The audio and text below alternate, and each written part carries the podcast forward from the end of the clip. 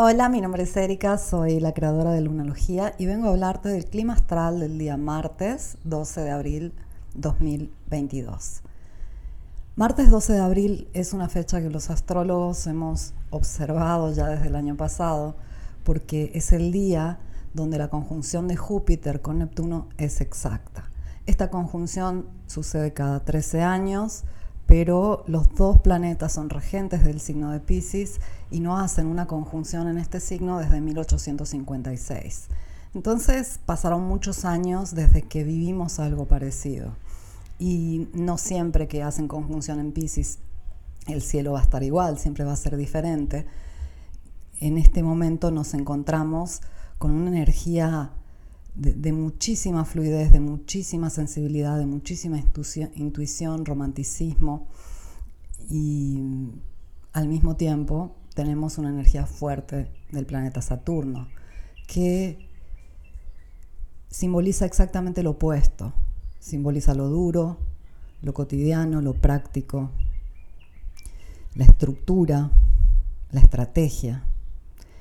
Entonces tenemos este equilibrio de energías donde hay una conexión muy fuerte con todo lo que anhelamos, con todo lo que deseamos, con aquellas personas a las que amamos, con nuestros propios sueños y al mismo tiempo hay un sentido crítico, hay practicidad, hay objetividad.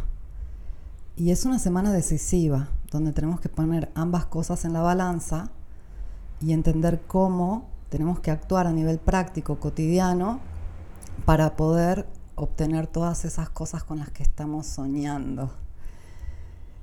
Es una semana donde va acelerando mucho la energía y se va como armando una nueva realidad alrededor nuestro. Es una semana de mucha potencia. Hoy la luna entra en el signo de Virgo, lo hace por la mañana en Latinoamérica y por la tarde en España. Antes de hacer este pasaje de signo, se va a poner a Marte, que está listo él también para entrar en el signo de Pisces. Entonces, una energía pisciana, una energía profunda, una energía espiritual que va a estar a todo lo que da, al mismo tiempo que la luna va creciendo y nos vamos acercando a esa culminación de la luna llena el día sábado. Entonces, wow, qué día más mágico para conectar con uno mismo, para conectar con los propios sueños, para visualizar. Es fabuloso cómo el cerebro no puede distinguir entre la imaginación y lo que es real. Han sido hechos innumerables experimentos para demostrar cómo si una persona imagina algo, el cuerpo se comporta de la misma forma que si lo estuviera viviendo o si lo está imaginando. Entonces, eso nos abre una puerta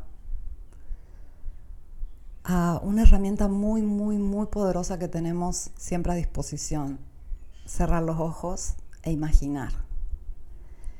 El mundo psíquico, el mundo astral, el mundo emocional, justamente está hecho de estos escenarios que consideramos intangibles, que podemos llamar virtuales, pero eso no quiere decir que sean menos reales.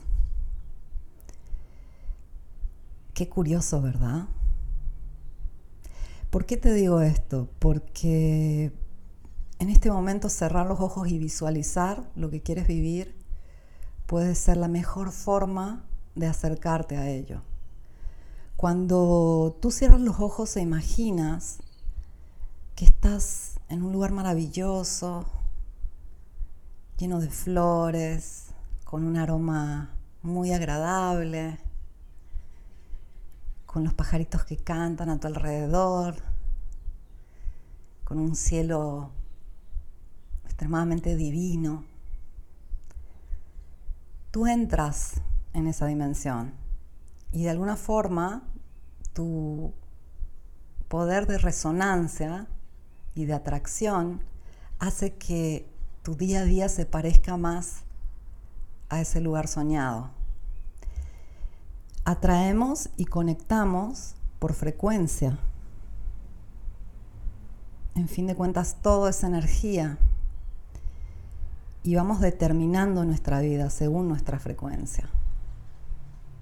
A veces, sea por el contenido de imágenes o videos que consumimos o de información, sea por el contenido cotidiano que nos rodea, podemos tener imágenes, sueños o a veces diálogos muy negativos dentro de nosotros. Y eso es lo que hace que por resonancia conectemos más con ese tipo de contenido a nivel cotidiano. Pero ¿qué pasa si cambiamos el juego? ¿Qué pasa si te tomas cinco minutos cada día para cerrar los ojos e imaginar la escena más maravillosa que te gustaría vivir en tu día? Yo te recomiendo que uses este poderoso, esta poderosa herramienta de la visualización. Esta conexión de Júpiter con Neptuno no es solo el día de hoy, va a estar activa por varios días más Júpiter se va a adelantar, va a entrar a Aries el 10 de mayo, luego va a retrogradar, va a regresar a Pisces y se va a acercar nuevamente a Neptuno. Luego a final de año definitivamente se va a ir al signo de Aries. Y por 12 años no lo vamos a volver a ver en este signo. Así que vale la pena conectar, visualizar, soñar